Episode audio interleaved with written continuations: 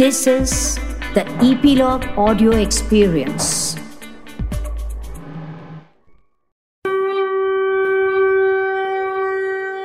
श्रावण मासी हर्ष मानसी हिरवळ दाटे चोहीकडे क्षणात येते सरसर शिरवे क्षणात फिरुनी ऊन पडे श्रोते हो असा हा ऊन पावसाचा खेळ दाखवणारा श्रावण महिना श्रावण महिन्यातील सर्व सणांची रंगतदार माहिती घेऊन आम्ही त्या त्या दिवशी तुमच्यासमोर एक नवीन पॉडकास्ट सादर केला आणि तुम्ही सर्वांनी त्याला भरभरून प्रतिसाद दिला.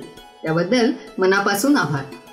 श्रोते हो आजचा आपला पॉडकास्ट आहे श्रावण महिन्याच्या शेवटच्या दिवशीचा म्हणजेच अमावास्येचा आजचं वैशिष्ट्य म्हणजे बैल पोळा.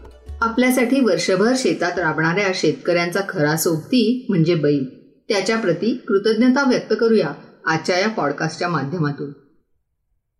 ओढा नांगर वखर नाही कष्टाला गणती.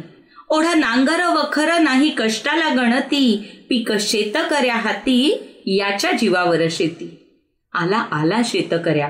आला आला शेतकऱ्या पोळ्याचा रे सण मोठा. हाती घेऊन या वाट्या आता शेंदुराला घोटा आता शेंदुराला घोटा. आता बांधारे तोरण. आता बांधारे तोरण सजवारे घरदार. करा आंघोळी बैलांच्या लावा शिंगाला शेंदूर.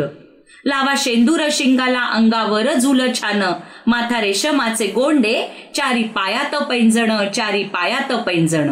वा बहिणाबाईंनी लिहिलेल्या या अस्सल गावरान मातीतील कवितेत वर्णन केलेला आजचा सण म्हणजेच बैलपोळा.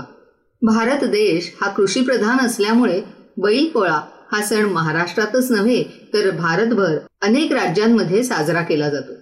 मुळात हा सण शेतकऱ्याचे जीवनसाथी त्याची गुरं गाय बैल या सर्वाप्रती प्रेम कृतज्ञता व्यक्त करण्यासाठी साजरा केला जातो. कोणाही शेतकऱ्याच्या घरी या गुरांना कुटुंबाचाच एक भाग समजलं जातं. एखाद्या घरातील कुटुंबियांची जशी काळजी घेतली जाते ना तशीच या गुरांची काळजी बळीराजाच्या घरातील प्रत्येक लहानथोर व्यक्ती घेत असतात. आपल्यासारख्या शहरात जन्माला येऊन शहरात वाढणाऱ्या आणि त्यामुळे निसर्गातील ह्या अमूल्य घटकांपासून लांब असणाऱ्या लोकांना हे नातं समजून घेण्यासाठी गावाकडे धाव घेणं अत्यंत आवश्यक आहे. कारण त्या दोघांमधील प्रेम आपुलकी जिव्हाळा हे प्रत्यक्ष डोळ्यांनी बघणं अतिशय आनंददायी असतं. गावाकडे बैल पोळा म्हटलं ना म्हणजे दुसरी दिवाळीच असते जणू. तिथे स्पेशल पोळ्याचा बाजार भरला जातो. ज्यामध्ये बैलांच्या सजावटीसाठी लागणारं सर्व सामान मिळतं. बैल पोळ्याच्या दिवशी बैलांचा अगदी थाट असतो हा? त्यांना तेलाने मालिश करतात नदीवर किंवा ओढ्यावर नेऊन स्वच्छ आंघोळ घालतात मग त्यांच्या पाठीवर नक्षीची झूल घातली जाते. डोक्याला बाशिंग बांधलं जातं. गळ्यात फुलांचा हार पायात चांदीचा करदोडा तोडे असं या बैलांना सजवलं जातं.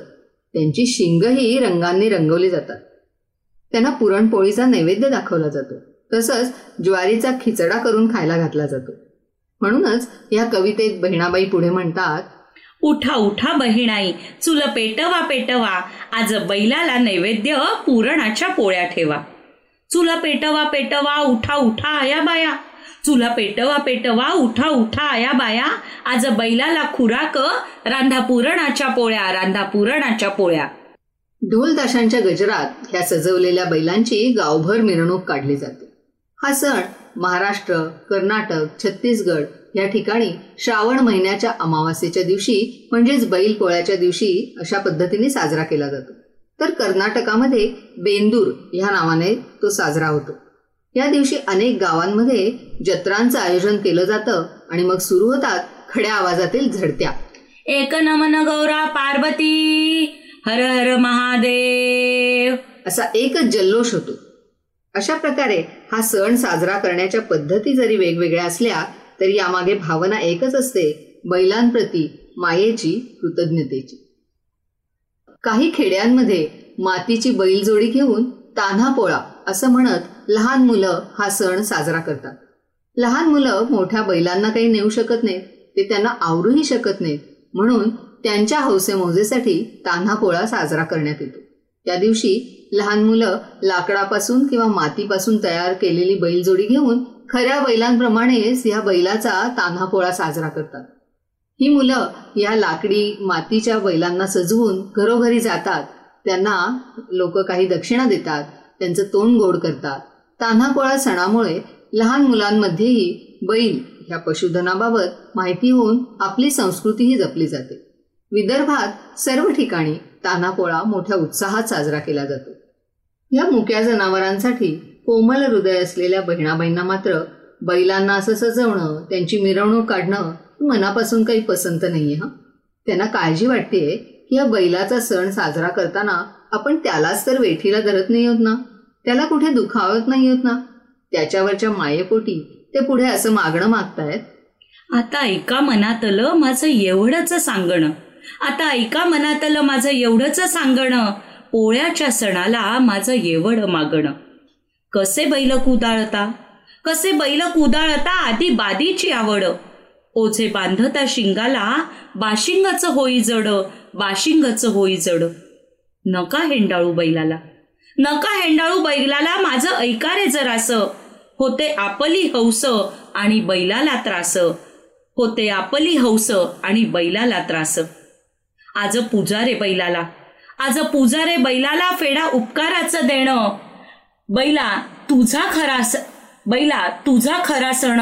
शेत कर्या तुझं ऋण शेत कर्या तुझं ऋण. खरंच आहे.